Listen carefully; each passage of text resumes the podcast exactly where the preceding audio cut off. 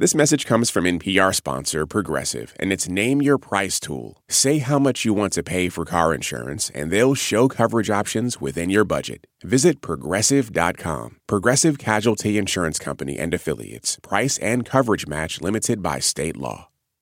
I'm Dr. Mara Gordon, and I'm the host of your NPR Life Kit about how to choose a method of birth control. We heard from so many of you, it's a decision that is so, so personal. We have had a long journey with birth control. I'm a family physician, and I talk about birth control with my patients all the time. I got my first IUD, and I loved it. It's one of the most common reasons people come to the doctor. And I tried a lot of different birth control methods before finding the one that worked best for me. I love helping my patients choose a type of contraception. And having menstrual control is so empowering. Because it really does allow them to have more control over their own bodies and their own lives. I didn't want to have to think about it every day. My wife and I are very happy with our choice for my vasectomy and love our little family of four. I wouldn't be where I am today without birth control. I love my job as an assistant principal, and my husband and I wouldn't have had the time to focus on our careers in our 20s if we'd had a family earlier. But as I do this more and more, I've come to realize that no two patients are alike. I got the Mirena because I don't mind a low hormone dosage. Man, it was incredible. I went in for my appointment to get it inserted, and it ended up being the most painful experience of my entire life. They all have different body chemistry, different relationships, and different preferences about what works for them. Each time I had used a couple of different types of the pill, I ended up with symptoms that I didn't like. Choosing a method of birth control is as unique as your DNA. I started with the pill in high school. I was prescribed the Depo-Provera shot. Then in college, I got my first Mirena IUD. But then I lost my insurance, and NuvaRing was a little too expensive. Tried the pill and other hormonal birth control methods. There are lots of choices, and almost all of them are really safe to use. But sometimes all of that choice can be super overwhelming and about so much more than just birth control. Some listeners wrote in about wanting a more holistic conversation about all of this stuff. So, this episode of Life Kit is designed to answer your questions and give you the facts that you need. We should say upfront that while I am a doctor, this podcast is not official medical advice. Nothing replaces a conversation with a healthcare provider that you trust. We assume that if you're listening, you have some working knowledge of how babies are made and how birth control works. If you want to know more, we'll link on our show page to some excellent online resources with all of the info you need. This message comes from NPR sponsor Progressive. What if comparing car insurance rates was as easy as putting on your favorite podcast? With Progressive, it is. Just visit their website to get a quote with all the coverages you want. You'll see Progressive's direct rate, and their tool will provide options from other companies so you can compare. Then just choose the rate and coverage you like. Quote today at progressive.com. Progressive Casualty Insurance Company and Affiliates. Comparison rates not available in all states or situations. Prices vary based on how you buy. Support for NPR and the following message come from our sponsor, Whole Foods Market. Host a celebratory brunch for less with 365 by Whole Foods Market, featuring wallet happy finds like cold smoked Atlantic salmon, mini quiches, organic everything bagels, and more. Plus, visit the floral department and jazz up your table with a beautiful bouquet of big, bright, sourced for good flowers. When the brunch has to be perfect and delicious, go to your local Whole Foods Market. Everyone's heard a story about birth control, and it seems like everyone's got an opinion about it. It's one of the most common types of medicines that people use. This also means that there's a lot of myths out there. To help us sort through what's a myth and what's reality, we called up Dr. Maddie Deutsch, a family physician at the University of California, San Francisco. That's UCSF. She says that people have all kinds of preconceived ideas about what birth control is, how it works, and who it's made for. A lot of people think that it's something that only cisgendered heterosexual women use. I mean, look at the way it's marketed.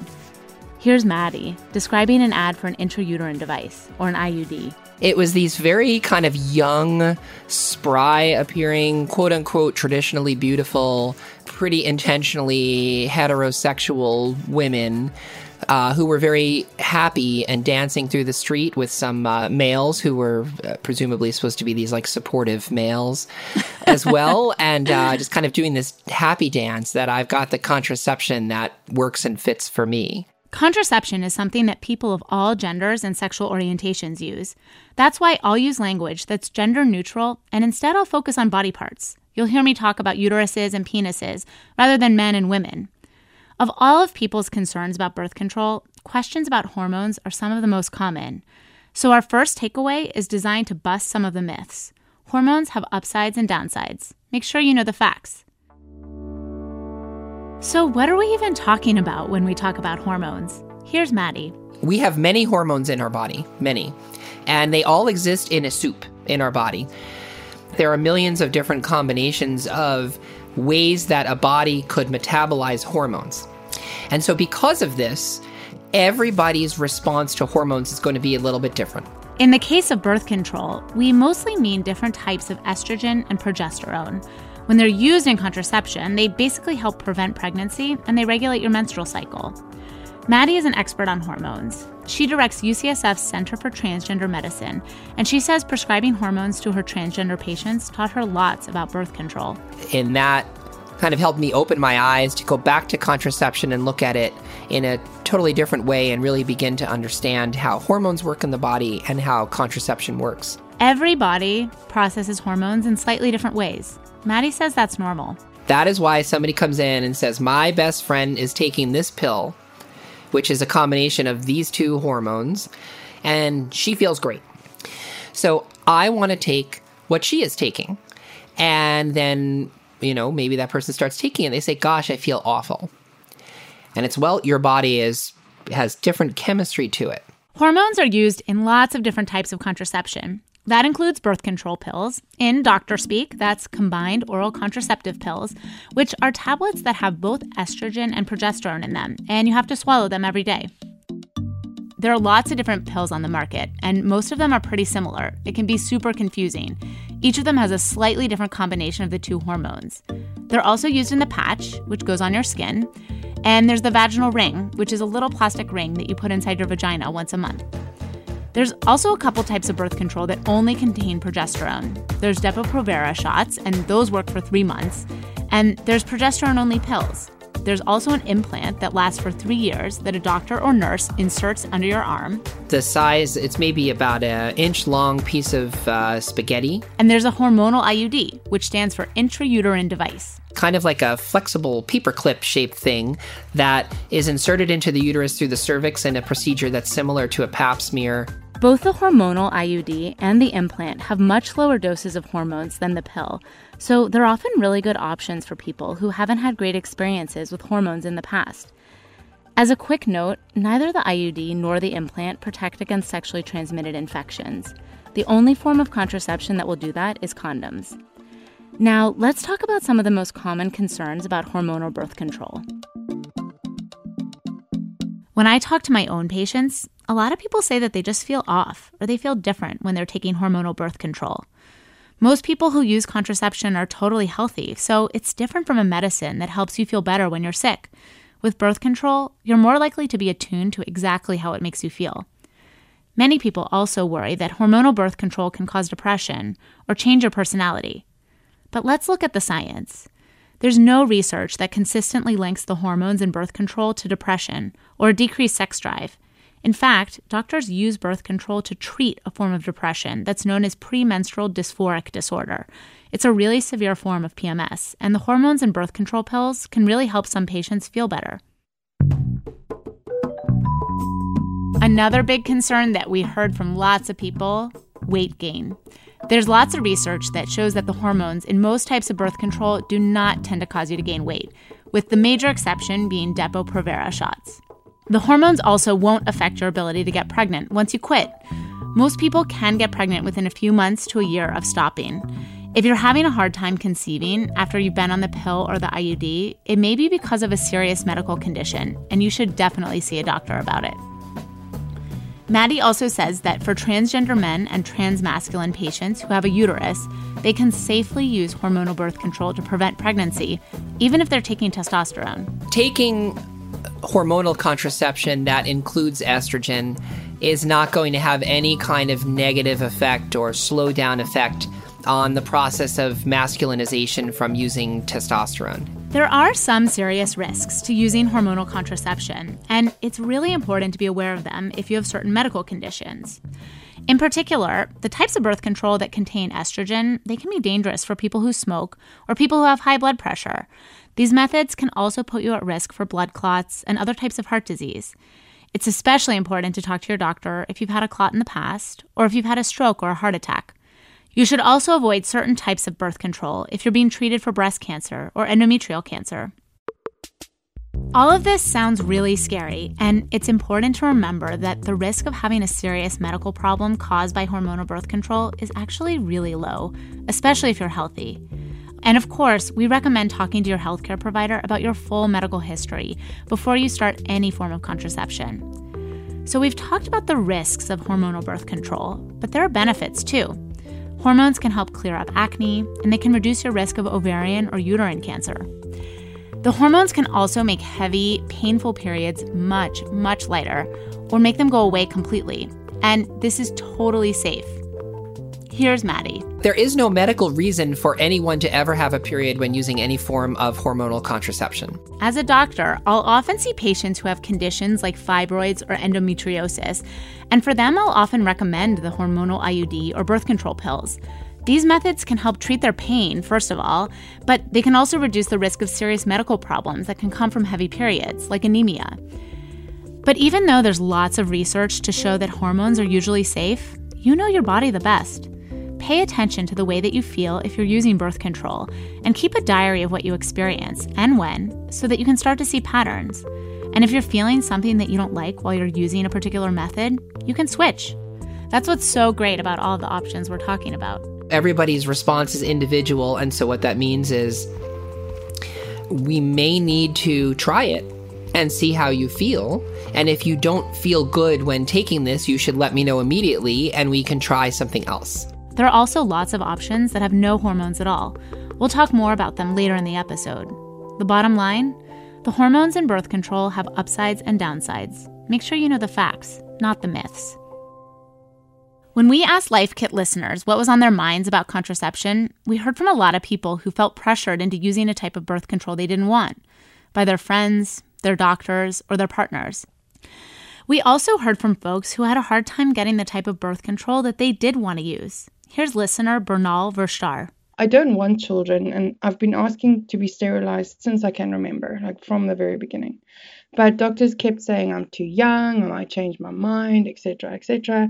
And then eventually they just go, well, it's too invasive, or it's too long recovery time, or something. Like, like what if I want control over my body and I don't want to have children? Is it really such a big deal? Why can't I just have it? As a doctor, these kinds of stories break my heart.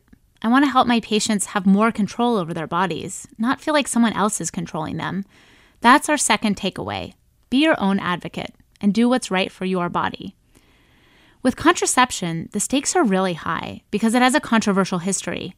It's been used as a tool for eugenics and to sterilize people with disabilities and people of color.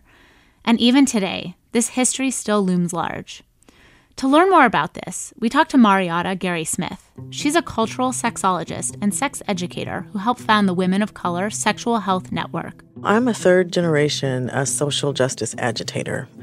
I pride myself on being someone who um, is really engaged and passionate about Black sexuality and sexual health and sexual education. Mariotta and I talked about a lot of stories throughout history where people weren't given full control over their choices about contraception some of them are pretty recent. Here's an infamous example.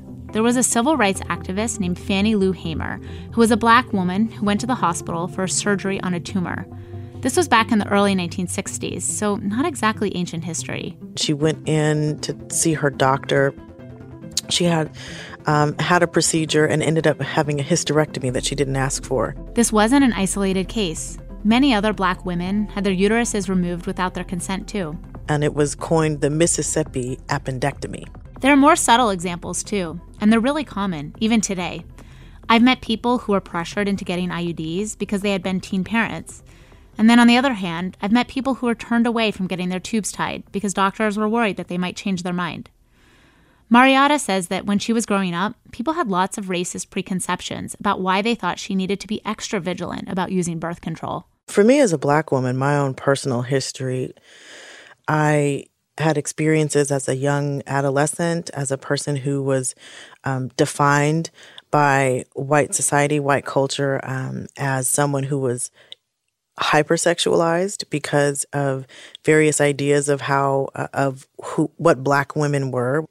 Uh, you know, early pregnancy, um, not finishing high school. Now, Mariotta dedicates her activist work to a philosophy called reproductive justice. Reproductive justice is being able to control and determine for one's body um, the right to parent or not, the right to bear children or not, um, the right to engage in sexual behavior or not.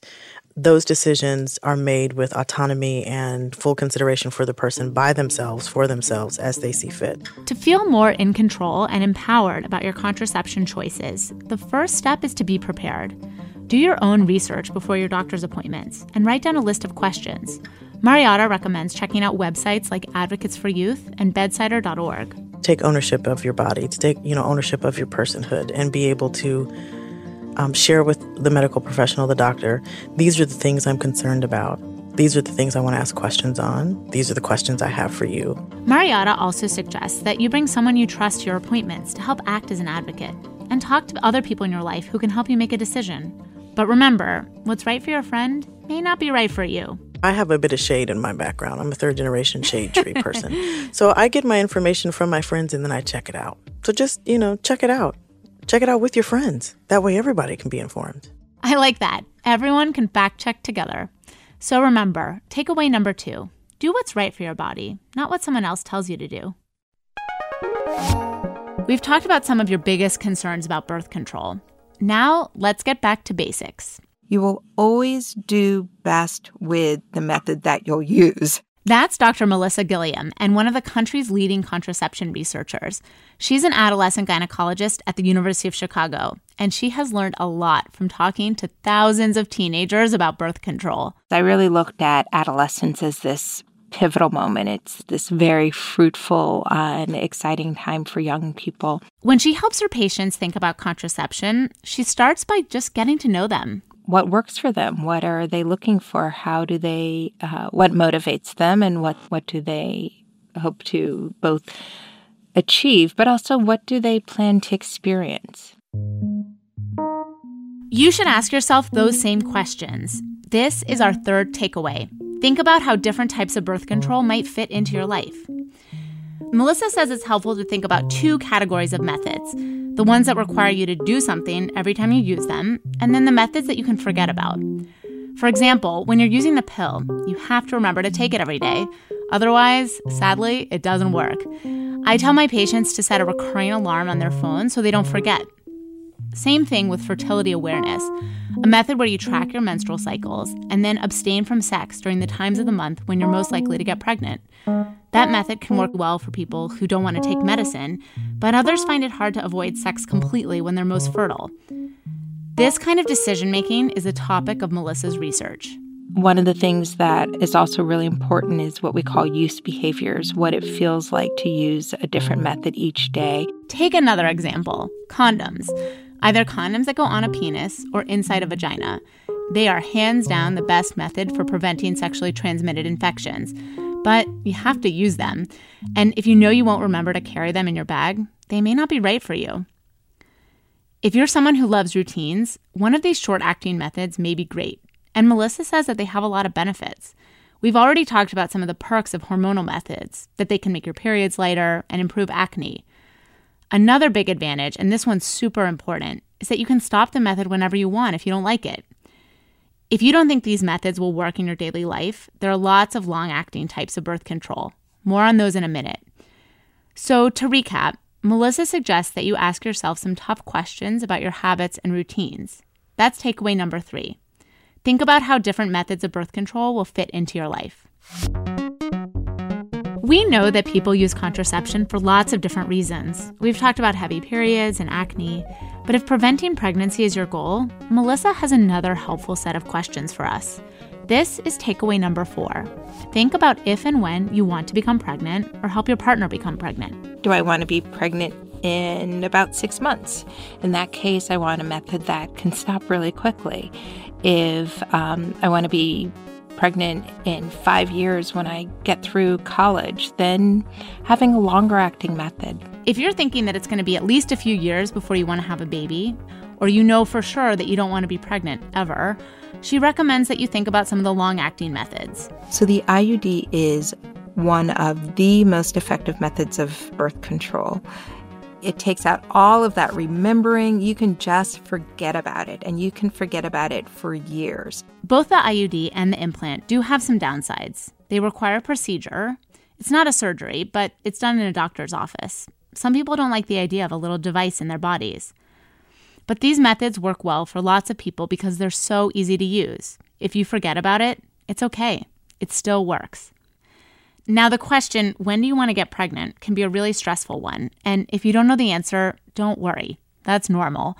This isn't a hard and fast rule. You can use a short acting method for years, and you can use an IUD for only a few months. But planning for pregnancy can be a really helpful framework as you find a birth control method that works for you. That's our takeaway number four. Think about if and when you might want to become pregnant or help your partner become pregnant. I always tell my patients that you have the right to stop a method of birth control just as you have the right to start one. If you don't like it, if you don't feel good using it, you can quit it and find another method. It's your call. So it's about really being clear around how contraception allows you to make decisions for yourself and to protect yourself um, and to honor your own body. That's Mariotta, the sex educator, again. Her recommendation is our final takeaway. Make a plan for what you'll do if you want to stop your birth control. When my patients come to see me, sometimes they tell me that they don't want to get pregnant, but they also tell me that they want to stop their birth control. When this happens, I always try to do a little troubleshooting, and you can do this with yourself.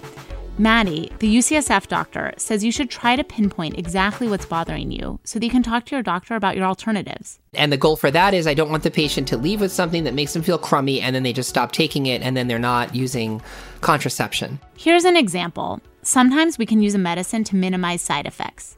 A lot of people have spotting between their periods when they first start using the hormonal implant.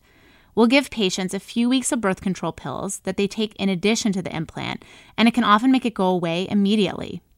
But if you're done with a method, you're done, and that's your choice. I will say, stopping a long acting method like the IUD or implant does take a little advanced planning. You will have to see a doctor to get it out either when it expires, when you want to get pregnant, or if you decide you don't like using it. The removal procedure is almost always quick and uncomplicated, but occasionally it does require an ultrasound or a referral. If you're worried that you may lose your insurance and need a backup plan to get your IUD removed, you can always go to your local Planned Parenthood or community health center. There you can usually get it out for a very low fee, even if you don't have insurance. And please stay in touch with your healthcare provider. We want to help, and there may be other options that meet your needs. People have the right to make their decisions as they see fit. Um, keep asking questions. There is no dumb question, there never will be a dumb question. And make sure that your circle is full of trusted folks who can help get you where you want to be. That's our final takeaway. Make a plan for what you'll do if your birth control isn't working for you. We've covered a lot in this episode. There's a ton to know about contraception, and all of the misconceptions out there don't make it easy. We want you to feel empowered to do your own research and ask questions of your healthcare provider. It's your body, after all. So let's recap our takeaways.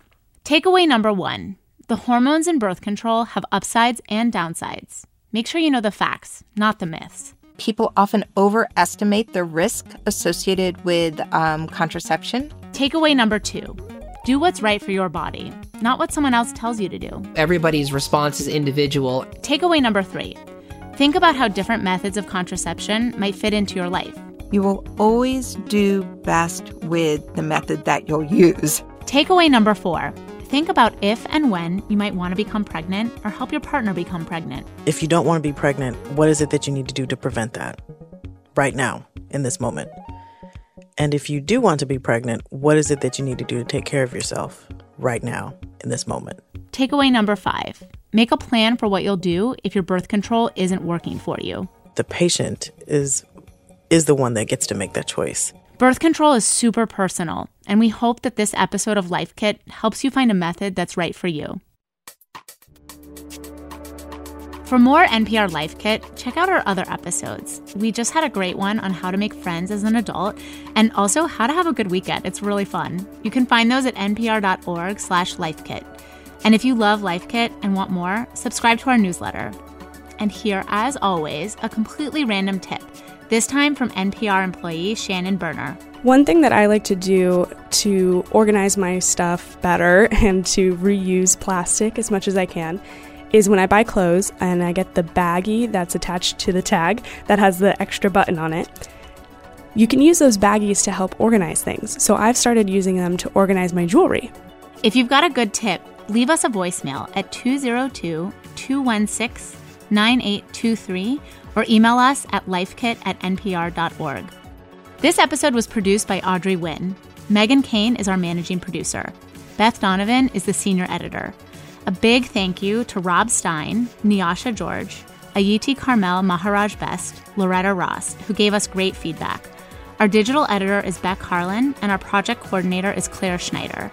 And special thanks to the folks that you heard at the top of the episode Mary Kay Murray, Makia King, Camille Einstein, Lillian Dubiel, Kat Zamban, Ilan Sudberg, Burnell Vushtar, Rin Chamberlain, Alexandria Had, and Ty Short.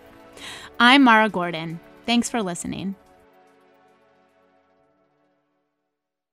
Support for NPR and the following message come from Indeed. You're driven by the search for better. But when it comes to hiring, the best way to search for a candidate isn't to search at all. Don't search, match with Indeed. Join more than 3.5 million businesses worldwide that use Indeed to hire great talent fast. Get a $75 sponsored job credit to get your jobs more visibility at Indeed.com slash LifeKit. Terms and conditions apply.